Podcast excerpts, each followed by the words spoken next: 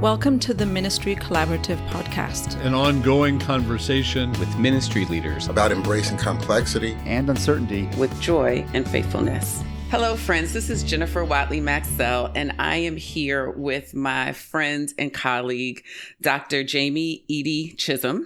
She is actually the founder and loss navigation specialist at Thoughtful Transitions LLC. And she and I have been acquainted um, through social media over the years. I follow her work. She does amazing work with helping individuals and communities navigate their way through grief. And I'm sure, like many of us before the pandemic, grief was an episodic thing that I dealt with when I had a specific loss, normally a loss of a person or something. But it is definitely something that I have become more intimately aware of personally, but also just in terms of the needs of my community and those that I serve. And I'm going to go ahead and be transparent and say, I've also come to realize I don't even really know you know, how to process grief and what grief is. And so I thought, you know, having Dr. Jamie on to help us kind of navigate some of that would be great. So welcome to the podcast. Thank you for having me. I'm looking forward to our conversation. Yeah. So first of all, why don't you just give us a little bit of information about what you do in your company, why you founded it, and what you're bringing to the world uh, through your company that you founded? Yeah. Thank you for that question. So I call myself a loss navigation specialist. And that could be grief counselor, grief coach, chaplain, minister. It is someone who can be present with people individually or as communities as they process loss. The thing about that is that there's loss all around us, right? You already mentioned loss of, say, family members or loved ones, but dreams, divorce, detours, there are so many other kinds of losses. And so when I founded Thoughtful Transitions, it was my way of giving the community the space and time it needed to name and lament, but also to develop some tools that can help us through all of our losses. And in some ways, to create a space that says, listen, we don't have the answers for all of these things, and that's okay in this space too. So mm-hmm. that's why I founded it. And originally, I did a lot of death work because I'm also a death doula. So that's a, a, certain kind of loss that people go through. But I now see death in so many things death of relationships, death of jobs, and death of mobility, right? Some of us, our mobility is changing. So I really founded this organization to be in the community with us as we navigate every kind of loss imaginable in our lives and to do it with some compassion, equity, and hope. So I love that. And one of the reasons why is because I have come to realize, just as a leader in my community, that I don't know how to do this work. And so knowing that there are people out there who can not only help me to navigate my own losses, but help me as a leader who's trying to be faithful to my community and I think that's one of the things that we as church leaders, pastors, you know, a lot of times we realize we don't have the capability or the knowledge, but we may not know where to go. So I really appreciate you founding this ministry and I really appreciate the work that you're bringing, particularly now more than ever.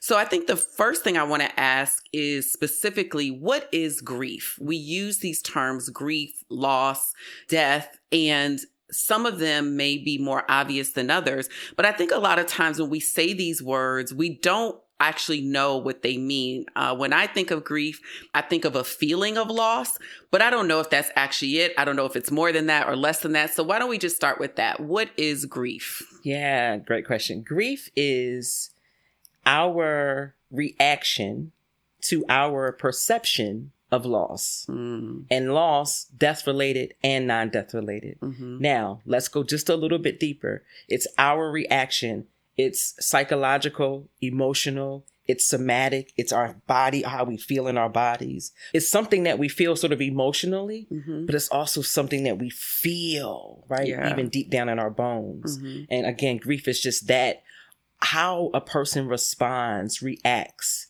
to any kind of loss and I think before people always thought death, like Big Mama died, Uncle died, church member died, Deacon died, and now no, it's this relationship ended. Mm-hmm. And so what happens to you mentally, emotionally, what happens to you somatically mm-hmm. when you have a loss? And so when I think of grief, that's how I describe grief for the people that I serve.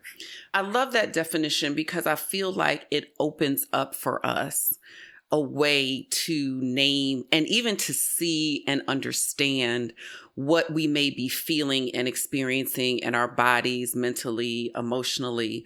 I was speaking with someone recently who was talking about having challenges going to public places like the grocery store, places like that. And as we started talking, what I started to become aware of is they were dealing with a sense of loss of safety in public places. That as this person was now going into the mall or going to the grocery store or even coming to church, that they were more aware of the possibilities of danger. And so not feeling safe where they had always felt safe was becoming very challenged. And so based on this definition that you're giving, this is a loss and that there's also a sense of grief that goes with it. So I really appreciate you giving that because again, I feel like it gives us room where we can kind of anchor in. So now that we've kind of established what grief is, in terms of us navigating grief, or do we go by the stages of grief? Is it just a recognition? How do we even begin to kind of get our arms and minds wrapped around this idea of grief? Yeah. So I have to say at the onset, I am so not a big fan of the stages of grief conversations, right? Mm-hmm. And not because they don't make sense, right? But because those original conversations were being held with people who were dying, mm-hmm. right? And not necessarily those of us who remain. Yes. And also, those five stages became so popularized. But Elisabeth Kübler-Ross actually talks about 12, 13, 14 or more stages, right? Mm-hmm. So I try to help folks understand let's scrap what we know about stages, right? Because mm-hmm. one, your grief is individual.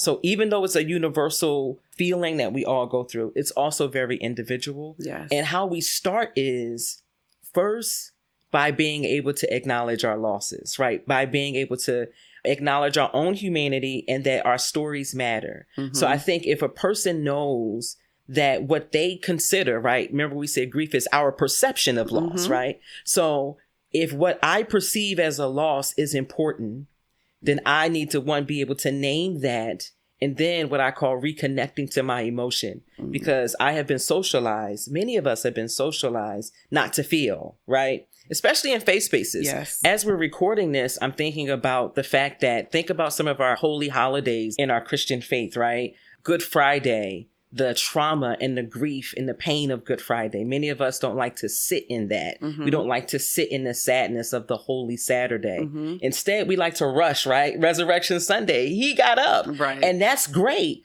But for us to really process and navigate grief, we have to be willing to sit in that pain mm-hmm. of the Friday night, mm-hmm. in the silence and the pain of the Saturday. And so some of what I say do is one, reflecting, having space to name our losses, reconnecting to our emotions, recognizing what's happening in our bodies as we grieve. Mm-hmm. Let me give you this example, especially based on what you said about the person who realized they had this loss of safety. So imagine what this loss of safety has done, right? And so that person may feel uncomfortable going out into places well, that might isolate you some, right? Mm-hmm. And so now that you're isolated, you're not getting the touch that you need, mm-hmm. right? Because we do need touch to live, right? Mm-hmm. So maybe you're not being hugged, mm-hmm. handshaked, or kissed, or whatever kind of physical contact we need. So you don't have that. Mm-hmm. That can do something to your body. So if you don't get out as often, if you're not touched, you don't thrive as well, right? Yeah. And so now that you're not thriving, what happens to your body? Perhaps you develop some inflammation. And what does inflammation do? Right? It causes pain in the joints. And so now your shoulders and your ankles and your hips are hurting, right? And for black women in particular, that might cause inflammation of the scalp. So you have hair loss and now here's mm-hmm. another loss, right? And mm-hmm. so now you're grieving that. So all of this is connected. We start by being able to acknowledge and name and in faith spaces, opening up space for our congregation and community to feel safe and not judged as they name their losses. Mm-hmm. And I love that you name that ability of a place to feel safe. And going back to the point you made about sitting in losses, I am reflecting on Good Friday in particular. Something that I've wrestled with in the past is the world is crazy and there is so much going on, particularly in the last three years. And there is this tension between naming what's happening, sitting in that, but also wanting to point to the hope, right? And wanting to leave people with a feeling of uplift. And so I do acknowledge that tension and the difficulty that I think a lot of us feel. It almost feels like to me, like, okay, if I center that or if I sit in that too long, I'm going to take somebody who's already grieving and like plunge them deeper. Like they're going to leave depressed or something like that. And so, as leaders in communities, what can you help us understand as we try to help people navigate that and the tension that we feel to again want to do this work and embrace and create space and everything, but also not wanting to harm people or put people in a worse position that are in our care. Yeah, yeah. Dr. Valerie Bridgeman was talking to me once about informed hope, right? Mm. And so I am with you. I don't want to sit in our sorrow and pain so long that it becomes or feels impossible to move toward or to see possibilities for joy, right? For love, for hope. But there is something critical about being able to welcome the pain and the grief in the space rather mm. than ignore it. Mm-hmm. So what I would say to leaders is I don't want us to stay in the pain, but I also don't want us to pretend that the pain doesn't exist because then that dismisses people's real live experience, right? And mm-hmm. so what does it look like to be able to create a space for me to lament and to have hope because they can coexist mm-hmm. and know that the tension is real that you are human that mm-hmm. that's normal if we use the word normal mm-hmm. for you to have that tension and i think that tension is a good thing because that says you recognize that there's some pain here and you also want to make sure that you give someone something to hold on to mm-hmm. so that they don't disappear in their loss. So I think that tension is good. I would tell leaders that's a good tension and do what you can to make sure that you balance both sides of the tension, right? That here's some space for you to cry and to lament.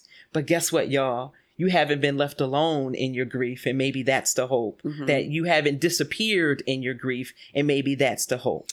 So now here's a question based on this idea of space to lament and space to have hope. If there is a church leader or a pastor who's sitting listening to this and says, you know what, my congregation needs to do this, we need to do some lamenting.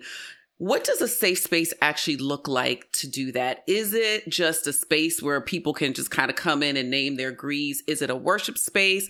Can you give us some ideas or ways that we might be able to provide that space for people to do that work? Yeah, yeah. So I think there can be worship in everything that we do, right? So part of creating the safe space is what are some of the things we know this space is going to need? One, it's going to need space for voice, space for naming.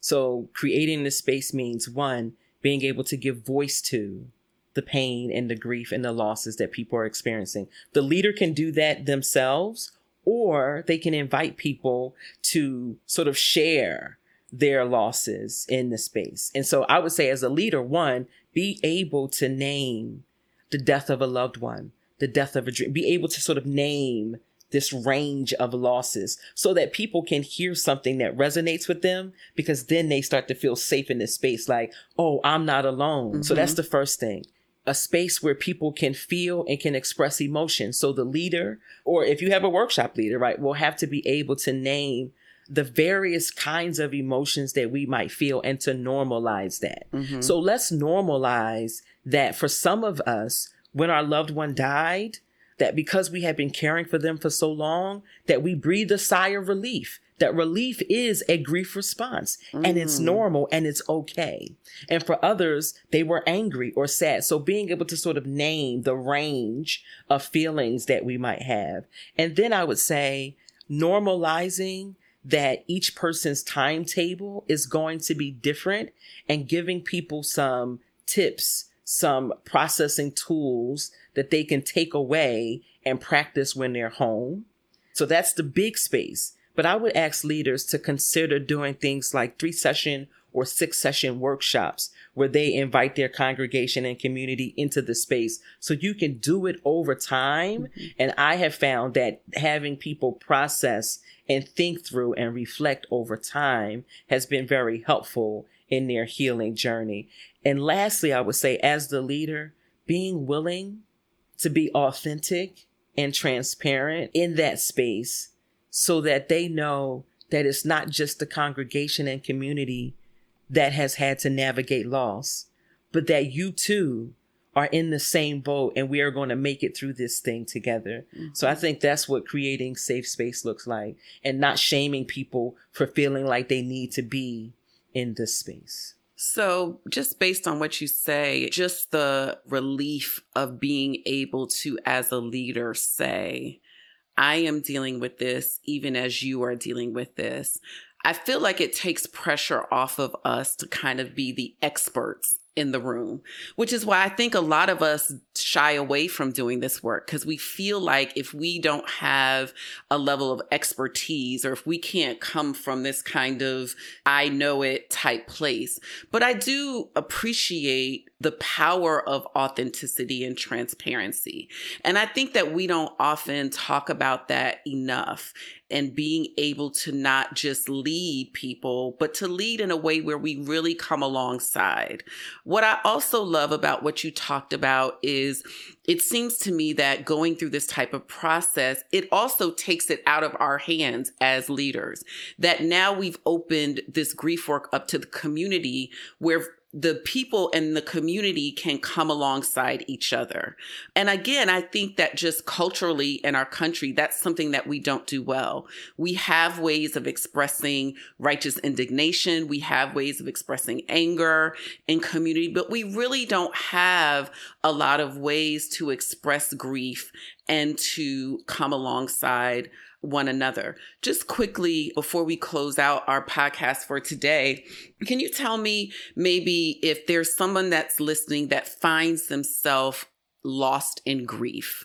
What is available, what should they do? Is there a number? Is there a practice? Like, what would you say is the go to thing that somebody might try if they're resonating with this and really not knowing where to turn? Yeah, first just know that you're not alone because that's the thing that happens is we believe we're alone. And what I say to people is, I'm sure I don't have all the answers but I can be with you as we process and think through this together. I won't leave you in your pain. And that means that if there's someone that I need to refer you to, then I'll do that. So know that you're not alone and let folks know, hey, I'm sinking over here. However, you need to say that and know that you can be supported in that that is a great place, I think, for us to end this conversation. Thank you so much. This has been awesome, so informative, and I definitely am recognizing some things that I need to put into practice for myself and for the community. So, thank you so much for joining us. Thank you. Thank you for listening to the Ministry Collaborative Podcast a project of the Macedonian Ministry Foundation. The Ministry Collaborative nurtures a national network of pastors and congregations committed to faithful, creative, and courageous engagement in their communities. Our producer is Marthane Sanders. To find out more about our work of cultivating leadership that makes a difference in congregations and communities, visit our website at www.ministrycollaborative.org.